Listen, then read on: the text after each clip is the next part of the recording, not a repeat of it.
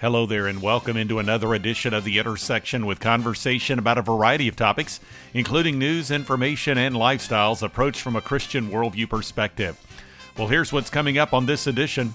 The new Museum of the Bible opened recently in Washington, D.C., and it's intended to highlight the history of the best selling book of all time and its stories and to examine its impact on the world. I have some comments coming up from two leaders of the museum, Cary Summers and Tony Zeiss.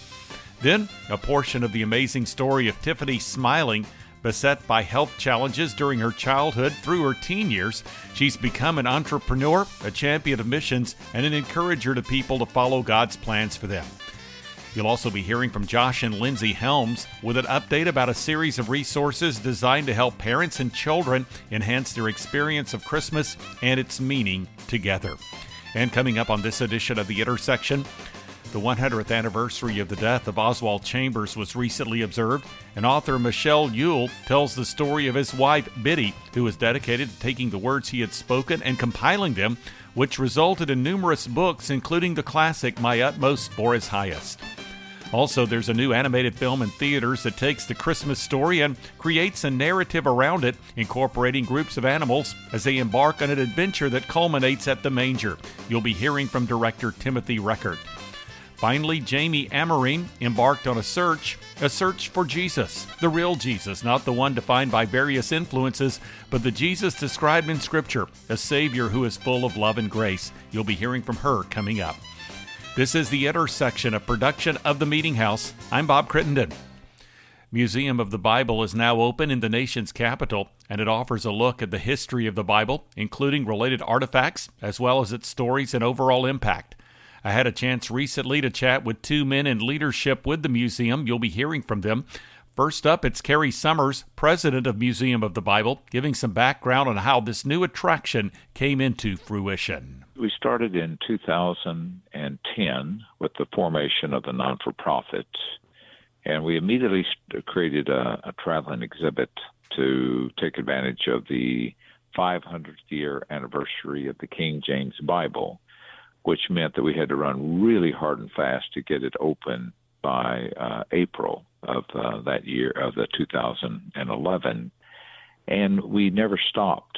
Uh, we then uh, started looking to uh, see where we could uh, acquire land or building in different markets, and we ended up in Washington D.C. At the same time, we were continuing to travel in U.S. exhibits, and then we started to some that went overseas at Rome, uh, as an example, and then into Cuba. At the same time, we were looking for a property.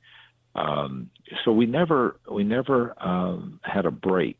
It was always uh, um, a sprint the whole seven years, and it sounds odd. It's um, we when we open we it's we're we're telling people, and I, oh, they said, oh, "Aren't you happy you're finished?" And I said, "You know, it's really we're just starting now. We've got a big toolbox. We've got something that we can use as an asset to do additional programs out of, which we're working on. So, you know, it's not a.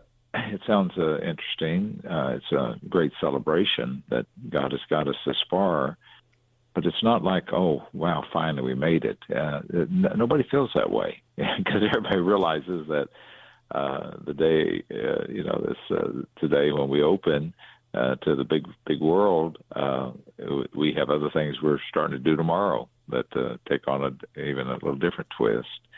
So uh, I think that's what Paul meant when he said, "I'm going to just run to the goal line uh, and then end." And uh, that's what we feel too. We're we're not saying, "Oh, let's let's take a." wow, look what we did. It's uh, really just the opposite. So I know it's a different uh, response than many people would have, but for us, um, it's all about doing God's work, and uh, we don't see, uh, you know, we don't see uh, sort of a stopping point in that. The impact of the Bible, we took on 30 different subjects. You know, what is the impact of the Bible on government, uh, on time and calendar, on fashion, on movies on literature, on books, and what was the impact on human rights and impact on science, the concept of work, compassion ministry, churches. Uh, what is the impact on our daily language that we use, you know, that comes out of the Bible? So we have uh, probably another 30, 40 of those uh, that we put on the shelf because we didn't have enough room for it. So it became a real uh, editing process, which was tough, very, very, very, very difficult.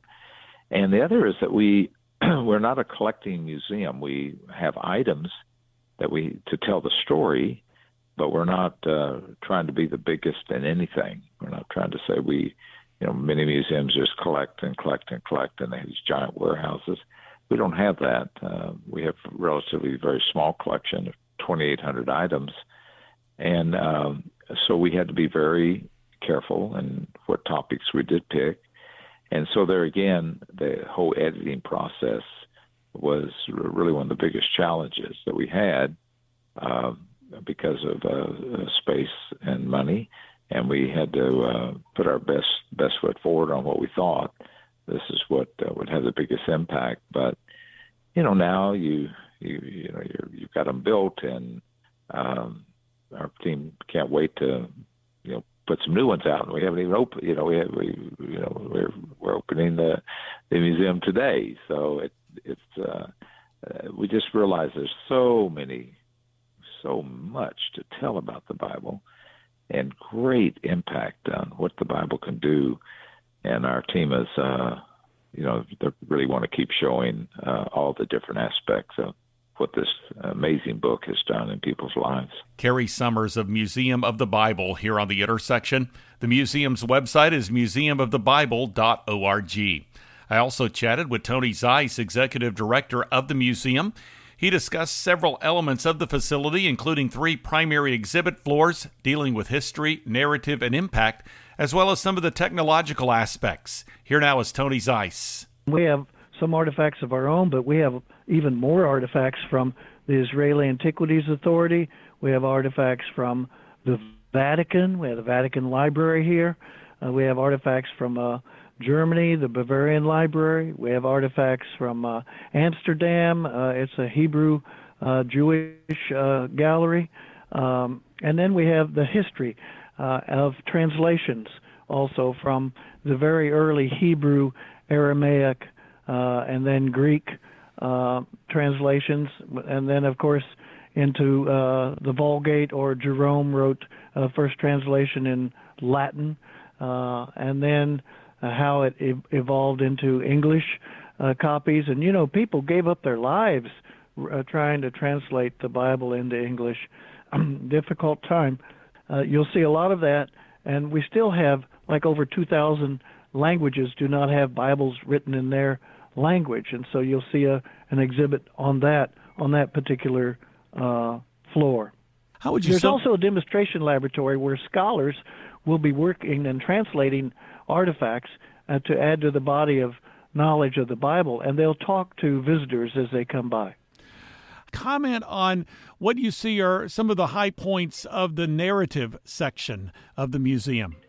Oh, the narrative section, very exciting. Uh, uh, it's on our third floor, and that means the stories of the Bible, and it will include, of course, the Hebrew Bible. Uh, it includes the uh, New Testament theater. Oh, that's that's really a, a must see video. They have worked on this video for four years and they condensed it down to 12 minutes. You can see this video that wraps all the way around around you, you know, front and on both sides, not all the way around, but both sides. Uh, in 12 minutes, it takes you through the entire New Testament. It's really, really uh, powerful. And then there's the uh, uh, city of uh, or the village of Nazareth, which we recreated to look like the first century village of Nazareth. And in one section, the parables are featured. Another section, how they, uh, you know, how they uh, process grapes and wine. Another section, what they ate. And there's a, a house, a, a first century house, and how they cooked. And then there's, uh, uh, of course, a synagogue. And then there's a an olive press and a well and a, there's a carpenter shop as you could imagine and then on one wall there's a huge mural of the sea of galilee which is 16 miles away but we will have living interpreters in there and i think everyone will find that to be one of the top uh, uh, attractions And there is the aspect of the impact. Share about that if you would. Oh, yes, it's really exciting. It's one of my favorite floors. It's on the second floor, and it features uh, in one area, large area, 23 different exhibits uh, uh, recognizing the impact themes of the Bible. For example, the Bible has influenced our culture so much. Think about it in in literature and in art and in music, uh, in government, even in fashion. And we have some women's fashion that came directly out of first century biblical times. And then we have a large section called the, the impact of the Bible was called Bible in America. And uh, I mentioned that a little earlier, I think. And Bible in America features the progress of America uh, through our 250 some years, uh, and um, and the influence that the Bible had on it. In fact, in one case, there's an attraction uh, called Washington Revelations. It's really uh, you get on this little bitty. Uh, well, it's not little bitty, but you get on this um, stage, and the stage moves and pivots around, etc. And then you have you start everything goes dark, and you look at a video, and it flies you out of the building virtually. Uh, up to the National Mall, and it, it laser points out at monuments and buildings wherever there's biblical text or bib- or scripture. It goes up or into the flies into the uh, Capitol, does the same thing. It flies over across the street to the Library of Congress, does the same thing. And then it flies you all the way up to the mall. It's very, very exciting uh, to the Lincoln Memorial. I won't end. I want people to be surprised, so I can't tell the the surprised ending. But the idea is to say, look how pervasive Scripture has been and and is today in our culture. Tony Zeiss here on the intersection. The Museum of the Bible website again is museumofthebible.org. Well, Tiffany Smiling joined me recently. She is an author and entrepreneur. She shared about her health challenges during childhood and her teen years and her pursuit of God's dream for her life as she recounts in the book Your Dream, God's Plan. Are you longing for something more? Here now from a recent conversation is Tiffany Smiling. When I was 10 years old, I began having seizures. And my family and I traveled to world renowned neurosurgeons around the nation um, to find the root of it, and I was diagnosed with a very rare form of brain cancer. I had a brain tumor that was three types in one, and the difficulty of it was the location. It was on my motor strip, so it was hard to get in there and remove. Um, eventually, I was sent to St. Jude's Hospital in Memphis, Tennessee, where I underwent four brain surgeries. And when I was 16 years old, was my fourth and final brain surgery. And so I went into the brain surgery, you know, praying and believing the Lord that this was the last surgery and that I was going to be healed of cancer coming out of the surgery. But when I woke up in the hospital room the day after surgery, you know, I started realizing that, you know, I couldn't move my leg when the nurse cued me to, or I couldn't move my arm, or, you know, I was speaking funny. And when I tried to stand up out of the bed, you know, I collapsed to the floor, and we realized that I suffered a stroke mm. in the middle of surgery. And the most difficult part of it all was when I walked to the mirror and made it to the bathroom and I looked at myself in the mirror and the girl I saw in the mirror was not the same person I knew before I went in. My face completely drooped, my head shaved from the procedure, and I couldn't even, you know, hold myself up. I'm being held up by the nurses and my parents. And it was my my life was shattered in that moment. As a 16 year old girl, you know, I knew that anything physically had been taken from me. Mm. I had to learn to walk. I had to learn to talk. I had to learn to use my left side of my body again. How would you describe the state of your your faith as a Christian during this season of your life? I was so fortunate. I grew up in a Christian home, and I had been taught a spiritual truth since I was a little girl. And so I would say I grew up in a very strong Christian family. But when my world had been shattered like that, you know, there's a point where you have faith, and there's a point when your your faith is tested. so I was put in a position where my faith had to be proven, and um, that moment changed everything because there's a point when you have you have no other option but to depend on the Lord when you feel so hopeless. My relationship with God since then is a whole new level than it was before, only because now You know, when you've come through cancer, you've come through a stroke, when you've come through these broken parts of your life, you're more prone to trust God the next thing that comes up and see life from a different perspective. You went to Oklahoma State University, and before your senior year, you actually opened up a, a yogurt franchise. And this actually became the first of what have what has really become a number of different entrepreneurial endeavors on your part. What drove that for you? What motivated you to to really put your skills to work to be involved in not only business but what uh, ultimately has become a number of ministry endeavors? When i started getting involved, working with employees, getting that business off the ground, you know, there's opportunities to open more businesses. So I went to the Lord and I was praying about it.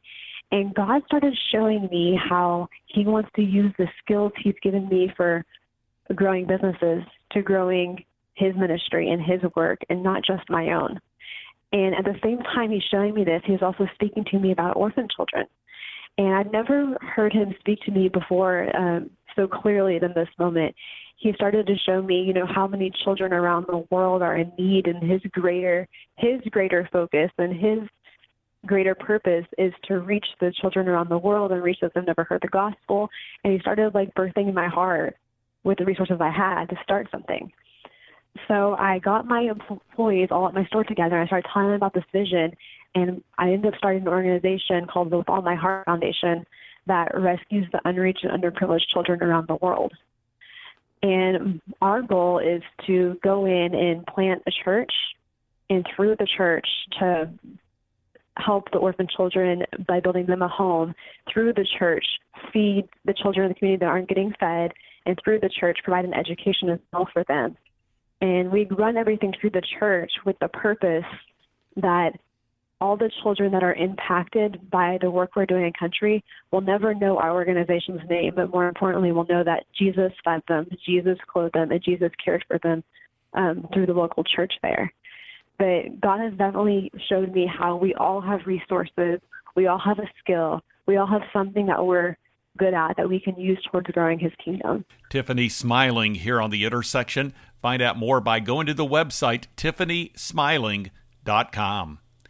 Well, I had a chance to talk with Josh and Lindsay Helms recently. They are the creators of Shepherd on the Search. They discussed the response to the Shepherd doll, which was launched last year, as well as a number of new resources available, including a 25 day family Advent devotional book, an Advent calendar, encouragement notes, and more. From that conversation, here are Josh and Lindsay Helms. Well, we started it for our, our kids. You know, we have two little ones, and um, as we know, Christmas gets noisier and and uh, more distracting. It seems like every year, and so we really just wanted a fun way to make sure their attention's directed towards Jesus at Christmas time. And so we wanted something that would be a tradition that we do every year. Um, and so, yeah, that's where our shepherd came from. And it's the shepherd on the search. And what he is is a little shepherd boy, for those who don't know, that's in the field when the angels come and announce the birth of the Messiah and he goes on a great journey to find the baby Jesus in Bethlehem. And then, of course, he repeats his journey every year through your house, and your kids get up and find him. And it allows us as parents to spend a little bit of time every day talking about the real reason for the season, which, of course, is the coming of the of the Messiah. So, Lindsay, tell me about that first shepherd when you first started doing this in in your home. Uh, what was he like? Well, you know, it, before we had our actual shepherd that we do today, of course, Josh and I had to kind of create something our own. So he was he was a very creative little shepherd. Um, you know, something unique that that our family had. But you know, it was basically just something that we could use. Um, you know, and, and we, we would bring out every year at Christmas time. And, and like Josh said, you know, we kind of created the story around him, taking the Christmas story, incorporating the little shepherd boy, and you know really making him for lack of better words come to life in our home every holiday season well, elaborate just a bit, if you would, Lindsay, on the search. Obviously, he visits various parts of the home, as, as, I understand it. How is it that you guys actually used him? Sure. Um, well, you know, kids Uh, you know, like Josh said, we have a nine year old and a five year old, and you know, as it is right now, actually, they're playing outside chasing each other. So, you know, a lot of a lot of things that they like to do for fun. You know, it's a lot of those things remain the same, but as also as they get older, they change. And so, we wanted our shepherd to be something that would be fun for both of our kids, and that would also grow, you know, grow with our kids and remain fun for them. So, you know, kind of just the simple concept of the hide and seek. You know, when when when they wake up in the morning, you know, they're out to find where the shepherd is on his journey. And, and we always tie it back to the message of Christmas and the message of the shepherd searching for Jesus. So, you know, one day he may be hanging in a Christmas tree, or another day, you know, he could be on the countertop with a little message, you know, a little note of encouragement or a little, you know, challenge for the day. Sometimes those are always fun. Um, but you know, as we draw closer to Christmas, you know, the message becomes clearer and clearer that the shepherd's on his search for Jesus, and you know, ultimately, the grand reveal, Christmas morning, he's found Jesus in the manger, and you know that really keeps the fun tied in with the real reason why we celebrate Christmas. Now, Shepherd on the Search has expanded for 2017. And uh, we were talking earlier, there are six new opportunities, six new resources that are available along with Shepherd on the Search. So, Josh, take us through that whole developmental process as you began to add other items to this whole Shepherd on the Search family. Sure. Well, you know, the heart behind that was making sure that we're doing our best to equip families to use the shepherd in their house, right? And so um, that's the whole point of, of all the other products. One of them that I'm really excited about, and this one has been on my heart since we started the Shepherd years ago, was um, a devotional, and this is comes out this year. It's a Shepherd on the Search 25 day family devotional, and started on December 1, of course, through December 25th. And each day has a few different sections. One is um, a little lesson from from the perspective of your shepherd, which kids I think are going to love to actually hear their shepherd kind of come to life and talk a little bit more about his journey and what he learned.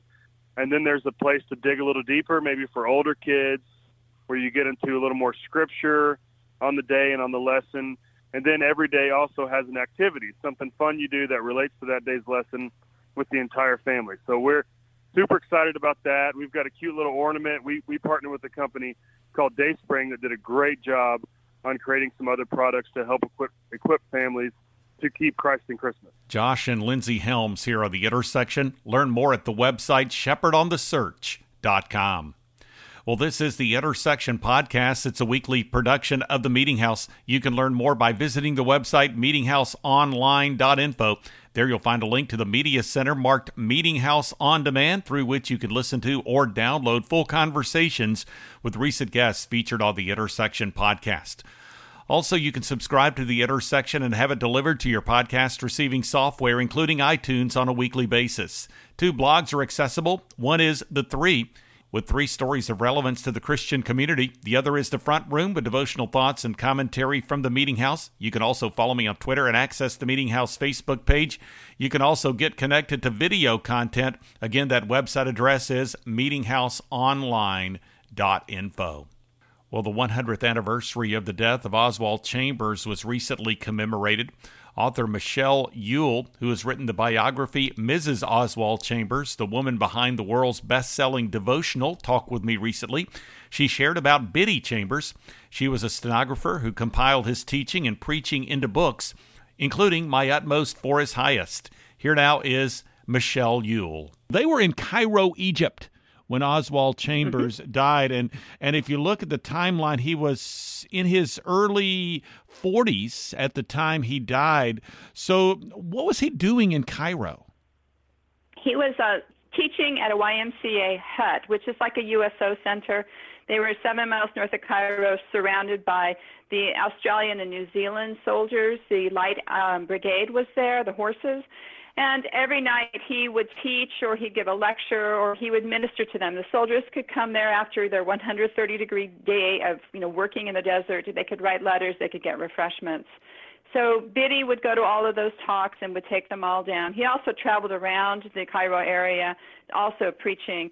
And he led a revival among the troops. Uh, one man said it was almost worth enlisting to hear his teaching. Um, the men were just so enamored of the things he had to say. They were going on their way to their deaths. They were going either to the trenches of France or up the line to Jerusalem. And he was determined they knew the gospel before they went. Their eternal salvation, or, or you know, they needed to make a decision before they went. And that's what was driving him during those years in Egypt. Mm. So he his his death obviously when you look at someone that and I believe is 43 is the actual number the actual age he was when he died what was the cause yes. He had appendicitis. He delayed going to the hospital because he felt that he, he didn't want to take a bed from a soldier. They were getting ready to go up to the lines to take Jerusalem, and you know he spent so much time in hospitals visiting. He didn't want to get in their way. As it turned out, he left it to too long. Um, and then he died at 43 of you know repercussions from appendicitis that went too long. So here you have Biddy. There's a lot of controversy about that. You know, he was a man who was really in tune with the things of God, and Biddy mm. had a word of God that this is not unto death but unto God's glory. For the longest time, of course, she looked at it's not unto death, but after he died, she turned to it's for God's glory. And if he had not died, she would not have put not only My Utmost for His Highest, but 29 other books together. And, you know, 90 years of ministry from My Utmost for His Highest. It went to POWs during World War II. It was smuggled across the Iron Curtain uh, during the Cold War. You know, I don't know. You have to weigh that yourself. Is a book worth a life? But God has used it, and there you are. Hmm. And she was 34 years old at the time of his death. Right. Four year old child. Exactly. She was in Egypt. She was mm-hmm. far away from home. So, what did Biddy do? How did she respond? Well, the YMCA asked her to stay on until the end of the war because they recognized her importance to the ministry. And while she was there, she kept running the camp. She did some teaching herself, but a lot of it became the ministry of what she called the books.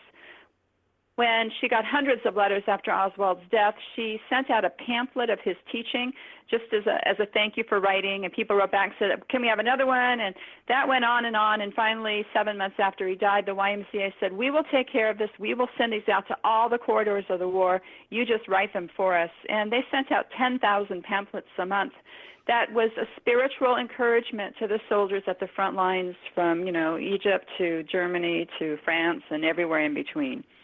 We are commemorating the 100th anniversary of the death of Oswald Chambers and talking about Biddy, who was his wife and someone who God used in a powerful way to carry this message. Tell me about how she compiled My Utmost for His Highest based on, on things that he had spoken she went through she had seven years worth of notes a couple of trunkfuls wow. of notes and was living in oxford england after the war running a boarding house for oxford students. And after she was done cooking and cleaning and so forth she went down to the basement and read through all seven years worth of notes. Then she culled them and put them into themes. Uh, she had to put a title on each one and and each reading can come from as many as three or four different lectures. So you can see here thinking, all right, this is a theme of obedience. Where did he talk about obedience? Oh, this one. Oh, then over here in this one and that one. So it's really amazing how she was able to take her encyclopedic knowledge and turn it into 366 readings that make sense and which are so uh, inspiring and right to the heart as a Christian. I mean, I'm this morning even I was reading it, going, "Oh, yeah, that's right, of course." oh my goodness, Michelle Ule here on the intersection. Find out more at michelleule.com. Well, this is the Intersection podcast, and I had a chance recently to talk with the director of the film The Star. His name is Timothy Reckart. He shared about the animated feature film, which is centered around the concept of the Christmas story as viewed through the eyes of animals. Here now is Timothy Reckart. I think the, way to think about it is think about your typical presentation of the nativity story, whether that's a Christmas play or a movie or, or something, uh, and imagine that uh, we're pointing the spotlight on the characters on the sidelines. Uh, so, so we're doing the nativity story from the point of view of the animals, and they've always been there. They're part of everyone's nativity scene, but this is the first time that we've had a chance to hear what their side of the story was. Um, so what that means is that everything that we're used to hearing about the, the nativity story, you know, no room at the inn, King Herod sending the wise men out, uh, you know, Mary having a conversation with the angel, all of those things are faithfully represented in this movie. But our focus is really seeing those moments through the eyes of these side characters that we're getting to meet for the first time. Well, and I had the opportunity on several occasions in the past to talk with the executive producer of the film, uh, DeVon Franklin. He, in fact, involved with Heaven is for Real and Miracles from Heaven. How is it that you and he actually linked up together for the star? Uh, you know, we, we had not met uh, before this script was put in front of us, and it was DeVon's first time doing animation uh, and my very first time directing a film at a studio level. So, in some ways, we were both kind of you know treading new ground. And really, it's the first time since uh, since Prince of Egypt that anyone's done at the studio level a big animated release like this on a biblical subject. So, really, it was fresh ground for everybody. But uh, DeVon and I met. You know, we had, you know, we really, I guess you'd say, we vibed. Uh, we had similar thoughts and goals for a movie like this, where we wanted it to be faithful, but also to be very entertaining and and and not to compromise on any of the uh, film craft that we put mm. into any of our movies. Tell me about the the challenge of remaining faithful. As you said earlier, you wanted to remain faithful to the Christmas story. What did you find to be the the challenges as far as telling the story from the point of view of the animals and making it funny and crisp and very engaging dialogue, but yet still remaining true to the overall Christmas story? Well, you, you know, I think one of the tough things about adapting the true story of the Nativity is that the end of the story is the birth of Jesus, and and really in some ways that's the beginning of the story because that's only Act One of the larger story of the Gospels. Uh, but and and the other thing is that if you if you try to cheat and make the birth of Jesus really glorious and amazing and everyone's looking and the miracles are happening, then you're sort of betraying what the whole point that uh, of, of Jesus' choice to be born in that way was, which was to, to purposely to be born in a way that was humble and ordinary on the outside because greatness was hidden on the inside. And so the the the challenge to us was to find a way to tell an original story about Bo the donkey. No one knows his story, so we got to invent it. Uh, and we wanted to make sure that we told a story that was true to this theme of uh, the idea that something great and important can come uh, under humble appearances.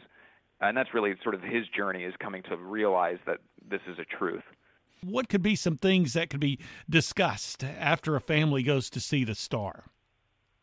I think there is a lot. Uh, I think uh, that's one of the things that's so much fun about the movie is that there are so many angles that you can approach this story with, and we hit a lot of them through all these animal characters. One of the one of the themes is just the theme of friendship and how the animals are only able to come to save the Christmas uh, by working together. Um, I think an even deeper theme that we're trying to touch on in this movie is that so many people are, are searching for their purpose and are searching for the great thing that they feel they're called to do but they find themselves stuck in in a life that's not going to get them rich and famous. So so where am I going to find that great thing? And that's a similar situation that Bo the donkey finds himself in. But the realization is that the great thing that I'm being called to do is right here where I am, where essentially where God has placed me. Uh, this is this is kind of the field that I'm meant to work, and this is where I'm going to do great things, uh, as long as I do them with a lot of love.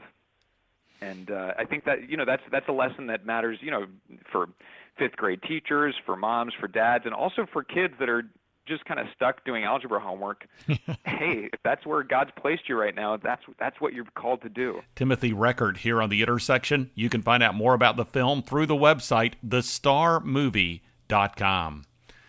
Finally, on this edition of the Intersection podcast, it's Jami Amerine, author of the book Stolen Jesus An Unconventional Search for the Real Savior. She shared with me about her own personal search for the real Jesus in her life. Here now from that conversation is Jami Amerine. About seven or eight years ago, I was working at a YMCA and um, teaching a spin class. He was in the foyer when you very walked in for as long as I could remember. He was always this this very familiar painting. It's Sallman's Head of Christ, which if anybody wants to look up is you know very recognizable portrait of Jesus and actually the first image of Jesus that I ever had because I was actually um, originally Mormon as a child, and that was the face of Jesus in the Mormon church.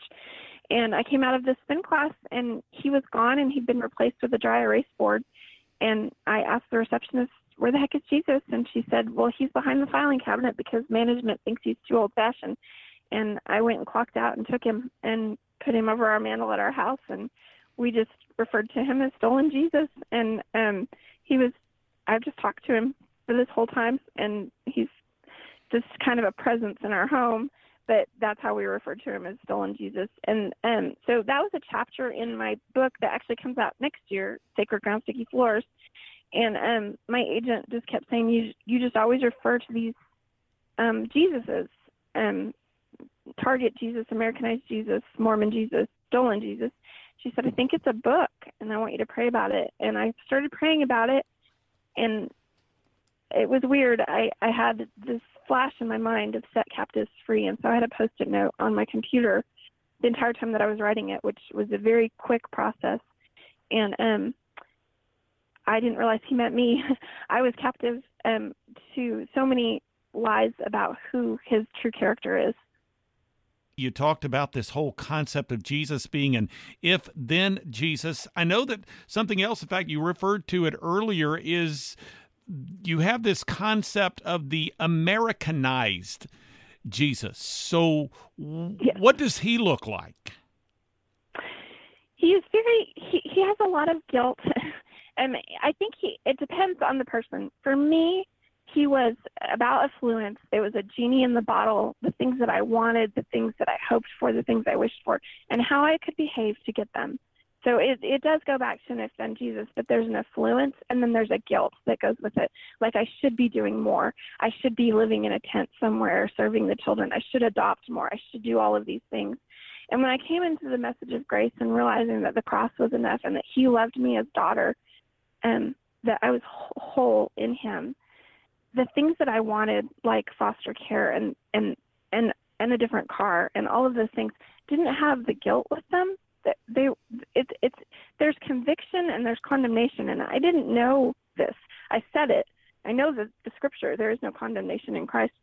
I did not believe that, and and Americanized Jesus has this condemnation where we're so sorry all the time, just miserably sorry, and we're guilty about Target and we're guilty about our checking accounts and we're guilty about our affluence. And and there was just one point where he went, "I know where you live." I mean, I I it was almost laughable. It was like like he didn't know that this is where I was planted and that this is the life that I'm living and that he can use me here or I can rest here, but I'm still his daughter. Nothing changes that. And um you know, I, I, I do think our minds, especially in America, because we are affluent, it's easy to, to make him into, you know, a genie in the bottle and and and misinterpret so much about where peace comes from. But peace Jesus is peace. And and when we're making him into something and we're making him um, fulfill wishes or believing that somehow what we do makes him do something, there's no peace in that. It's actually a very wow. miserable existence, and it was the existence that I was living. And once I was free from that, and I just accepted my my my my right passage's daughter, his his beloved, I was finally I believed him, and when I believed him, I was the fear was gone, and and the things that I wanted to do to serve him weren't about what I was going to get or what I was going to be protected from. They were just about because I loved him. And it was just different. Jami Amerine here on the intersection. Her website is sacredgroundstickyfloors.com. Well, we are nearing the end of this edition of the Intersection Podcast, the weekly production of the Meeting House. Again, that website address is meetinghouseonline.info. At that homepage, you will find a link to the Media Center marked Meeting House on Demand. You can also get subscribed to the Intersection Podcast. Two blogs can be accessed. Plus, you can follow me on Twitter and access the Meeting House Facebook page. You can also get connected to video content. Again, that website address is meetinghouseonline.info. Also, content from the Meeting House program can be accessed through the Faith Radio app. You can find out more by going to faithradio.org. Thanks for joining me for this edition of the Intersection Podcast. I'm Bob Crittenden.